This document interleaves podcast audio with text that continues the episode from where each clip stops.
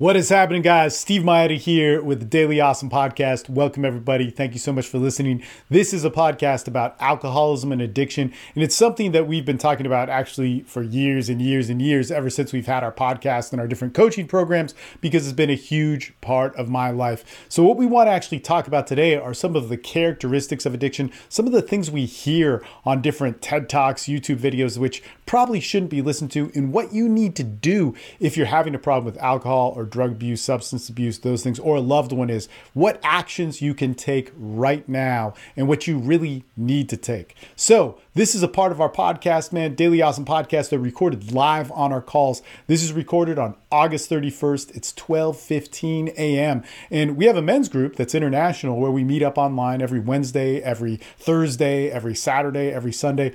And it's really an awesome thing. If you want to be a part of that, if you want to be a part of that sort of excellence, whether you have a drug problem, dating problem, health problem, something doing having to do with being your best self as a man, check out our free stuff link down below. Man, it'll set you up with all the different stuff we have our podcasts, our, our different free groups, our paid groups like AMD Plus and MD Excellence, which is where this call is being recorded. And uh, man, it's just a good thing. So let's get into this. Drug addiction alcoholism. We hear a lot of information on it. And just to, to say, I've had a problem with substance abuse all of my life, ever since I was 14 years old. I went to actually my first 12 step meeting when I was 14. And uh, man, I've had a lot of stuff in between. So I've been clean for a little bit. It's not about the time, it's not about any of that sort of stuff. But when I was 30 years old, that's when I threw in the hat. And, uh, you know, hopefully I'll stay clean for as long as I need to. But the idea about alcoholism and addiction is that it's advertised so much so much about with fear and emergency or it's advertised as this like oh we just need to connect more in society now the complexity is much greater than that. So we hear these TED Talks, and surely if you're researching, like, oh my God, my son is on heroin, what do I do? And that was one of my drug of choices that I did. And man, like, there's a lot I could say about it, but, uh, and all sorts of other stuff too. But we hear stuff like, oh, you just need to hug an addict, or you just need to give an addict more love, or we hear about Rat Park, or we hear about oh, the, the heroin addicts who were in Vietnam who came off and didn't have any symptoms of withdrawal. And we hear all this stuff to minimize drugs which is partially true, but it's not the full story. And then we hear this other side where it's an emergency, that there's desperation, that you have to do something and that you don't, and intervention and so on, and blah, blah, blah, blah, blah. Well, here's the thing addiction is something which is fairly new, it hasn't existed in you know mankind for all of our lives yet at the same time there's these genetic predispositions which come to it. And that's also true. So here's the thing. When our society gets more complex more densely packed a lot more hierarchy and ranking and a whole bunch of different theories that go into this all of which people are still bouncing around but i think there's good work being done and addiction goes up. So the greater and older our society gets the more complex it gets more people suffer from the disease of addiction. Now what's interesting is in some people people will argue that it's not a disease, and I'm fine with that too. I just want people who are having drug problems to be able to quit and stop, find a new way of life, and no longer find the need to use if that's what you want. But the thing is, is that in this, there's a very, very complex story. Okay. So drugs are something that if we do them, we could build a physical and chemical dependence on. So if we drink alcohol and it affects our body in certain ways. We could get physically addicted to it. Now, you have to drink a lot of alcohol for a long time, but alcohol is literally one of the most dangerous uh, drugs, substances you could use. That if your body gets physically addicted to it, it can be death to come off of it. Now, if you continue to do cocaine, your body will build a physical dependency on it. But that also takes time. It's definitely quicker than alcohol, it's definitely quicker than a lot of other drugs, but it will take some time for your body, the cells in your body, your physiology to actually need it. Heroin, the same thing. These all will affect you in their big deals. They're not something that you need to run from and fear and all these different things. In fact, the stats are, and it depends on the different drug, 20 to 10% of people who've drank alcohol, done cocaine, done crystal methamphetamines, done heroin are the only ones that get addicted to it, that move into what we call addiction. that would mean that they drop out of society, they build a physical habit, they have behavioral problems. Uh, their, their life becomes uh, an obsessive and compulsive display of what it means to be an addict. And we can go into all sorts of horror stories of that, and I'm sure you've heard them, and I could tell you my own and uh, other people I know, and so on. But they get very real, and it's it's a very serious thing when it moves to that. But the fact of the matter is, there's about 80 to 90% of people that don't get physically addicted or don't get addicted, I'm sorry, to those things. So then we talk about this other form of addiction. All right. So we hear this a lot. The first time people do cocaine, they're hooked. The first time people do heroin, they're hooked. And that could happen. In fact, for myself, I could relate to that sort of feeling. So, that being said, cocaine really wasn't my drug, but doing things like opiates or heroin or even drinking alcohol was a huge thing for me. Immediately, I felt good. Now, I felt good. I wasn't necessarily physically addicted to it. If I stopped doing it, I could stop doing it. But emotionally and mentally, I wanted to continue to continue to do it. Why? Because it relieved pressure, relieved stress. It made me feel in a way that I couldn't feel before.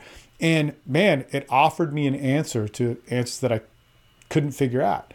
Now, at the time, I didn't realize this. I just kept doing it. I kept doing it. I built up a lifestyle that then supported this. So that means my friends, the things I did, the habits I did, how much I wanted to drink, how much I wanted to use, then caused me to steal, then caused me to drop out of society, to not have jobs, or to have different jobs, or to live in squalor, or to live like an animal all the way to the point where I'm homeless and living in the smallest room of whatever dwelling I'm in, hiding, paranoid out of my mind, and then just wanting more hoarding, counting my supply. And that's one of the, the sad stories of what you get with different addicts. But it it's not a great life, man. And and at first you might kind of like it, but it gets so desperate that it makes you need to stop. So that all being said, your lifestyle, your your mental capacity, your emotional need to continue to using it, of course you don't see it as that at the time, is what usually leads people to a physical dependency on the drug. So in order to then to need to detox off of heroin or go through withdrawals off of heroin or different opioids or alcohol didn't happen overnight. That happened because of the lifestyle that I'd built around it. So here's the thing. Why does this start? Why is it that when our society gets more complex, more demand on it, that we move up in this phenomenon we call addiction? Well, there's a lot of different theories about this. There's a lot of different takes on it. There's a lot of different takes on the information that we get by saying like, "Oh man, you know, we uh, uh, what is it like these these Vietnam vets who did heroin all the time didn't have withdrawal symptoms. They didn't have uh, uh they didn't get addicted to it most likely they did have withdrawal symptoms. But withdrawals, it's kind of like having the flu, but worse because you know if you could just get another hit, you'll kill that, right? It's it's very easy to get caught in that trap. It's not as simple as just uh, having the flu. But a lot of guys, if they have that time where they just can't access the drug for two or three days, or you know, really more like seven days, they will naturally withdraw on it and so on and yada yada yada. But the deal is, is that man, what makes you an addict? Mostly has to do with you experiencing trauma as a child, you experiencing left out or alienation, stuff that you can't connect with and stuff that you wouldn't connect the dots with. But that feeling of when I put the first drug in my body, as many people talk about, but not all, is they feel, oh my God, this is the best feeling in the world. The only reason why I could dedicate my life to, and to shape my lifestyle about that best feeling in the world is that if I was so void of that feeling, or perhaps had so much pain that when that feeling happened, now this is emotional or mental pain or confusion in my life, when that feeling happened, man, it redefined me. So, that being said, this again adds a more complex piece to the puzzle. Addiction and what makes you an addict has to do with a mental and emotional problem. A mental and emotional and behavioral problem is not going to be solved overnight. It's going to be solved over a long, long period of time. So that's many years. In fact, for myself, being in recovery since I was the age of 14 all the way to 39 now, man, that's a lot of time of me working through different issues, focusing on them in different angles and lights and all sorts of different ways that really, really allowed me to then overcome those things, change my brain, change who I was, change my body, change the way I thought about things and reprocess things or process things in different ways. Now there's still definitely many addictive qualities about me that I still have, but I'm at peace with so much of that. It does not affect my life like it used to. However, what did I need in the beginning? When I was 17 years old, I overdosed on a combination of heroin, uh, Vicodin, Valium, and some barbiturates. In fact, I was all for dying. I wanted to die. But many times, as I relapsed after that and went to the future, I, man, I, I every I would go to sleep thinking I wouldn't wake up. That would be a relief for me, man, because I wouldn't have to deal with being dope sick. I wouldn't have to deal with being hungover, and I would be I would be done, man. You know, zero responsibility for all the shit I had fucked up in my life. But when I was 17, I had OD'd. I wasn't physically dependent upon any of those drugs. I wasn't in a place where I needed to withdraw, but I was already using drugs at a high level, at a very consistent level, to where I was mentally and emotionally in active addiction. Like I said, I went to my first 12 step meeting when I was 14 years old. So from 14 to 17, there's a lot of shit I did in between there. But I wasn't yet physically addicted to any of the drugs. But what I needed was a physical separation from those drugs.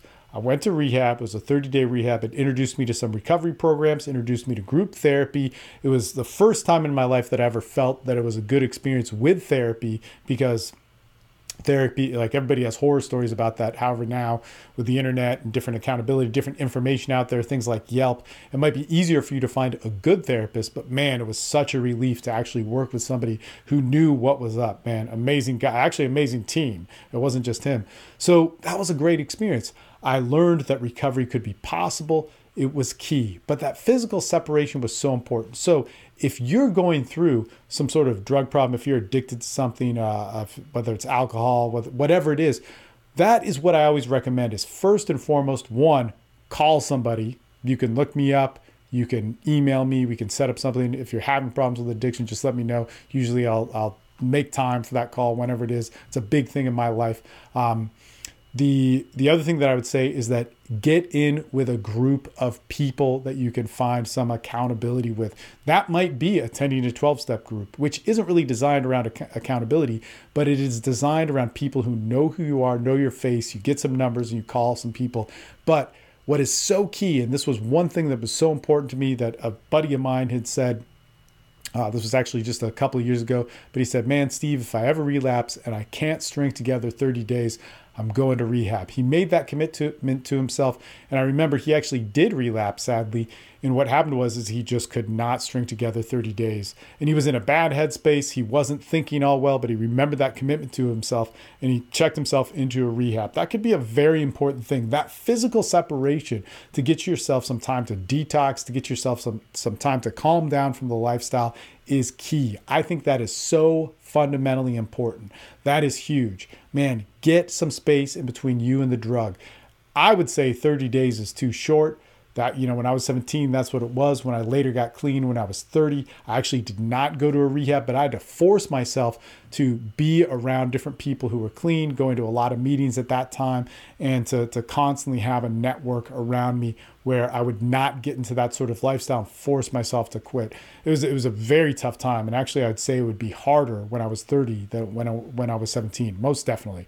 But i had to force myself to be in situations where I would not be around that.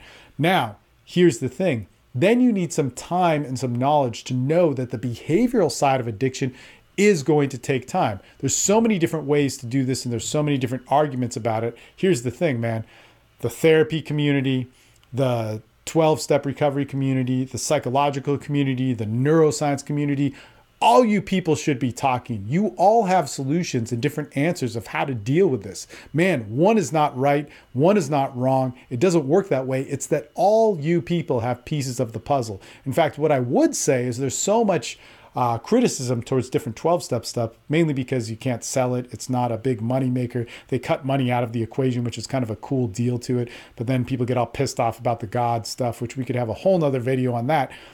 But the thing is, is that when it comes down to it, man, there's a lot of experience. There's a lot of people who have made great progress through different 12 step communities. There's a lot of people that have failed. There's a lot of people that have stayed clean and not changed their lives or gotten worse in other ways. But there are a ton of people. It's a huge community. There's a lot of history there, and it probably has the most amount of history of people who have beat drugs. So there's a lot of great wisdom there neuroscience is coming up with some really, really cool stuff. Man, it's amazing and seeing how we see the brain work, how we see different things get sorted out. Man, that's awesome. But how can you how can you process that? Can you go through a counselor or therapist who can hold your hand through that? Because that is really what you would need. That emotional behavioral time or that emotional behavioral sort of healing takes a long time. That might be six months, but more likely it's going to be two years, three years of you working at it. And here's the thing you might say that sounds horrible and bleak and really boring. It's not. Man, it's amazing being a being a drug addict in recovery is one of my most proud things in my life. But one thing I will also say about it is that I've literally had the most fun in my life during those times. I was able to travel around the world. I was able to build a business. I was able to have all sorts of different things that that a lot of guys would wish for, and I did it all without the consumption of any drugs or alcohol, and it was just a cool, cool thing. But it allowed me the time, or I allowed myself the time to be able to do it. You really don't have an option to force that change. Nothing's going to be a quick fix with it. There might be things that you can hurdle and jump to, but the recovery process is something that should be seen as a way of life. Anything that you value is going to take time to learn and to relearn values of love, empathy, self love, caring, sharing with people. Man, only life can show you those things and it shows you kind of slow. Look if you guys have any questions about this or you have a loved one who has has been struggling with addiction in any way hit me up. You can leave a comment in this video. If you're listening to this on itunes or stitcher you can email me. Uh, you can click the free stuff link down below there's ways to contact me through that. But please definitely do it because there's an answer for you. There's a lot of wisdom and there's never just one way to do it. There's many ways to get clean and lose the desire man, stop using, actually go stop using, lose the desire and find a new way of life. And so if you want that or you're looking for that, know somebody who wants it, man, hit me up and let's get started on that awesome path of recovery. All right, we'll talk soon. See you guys later. You guys have a good day.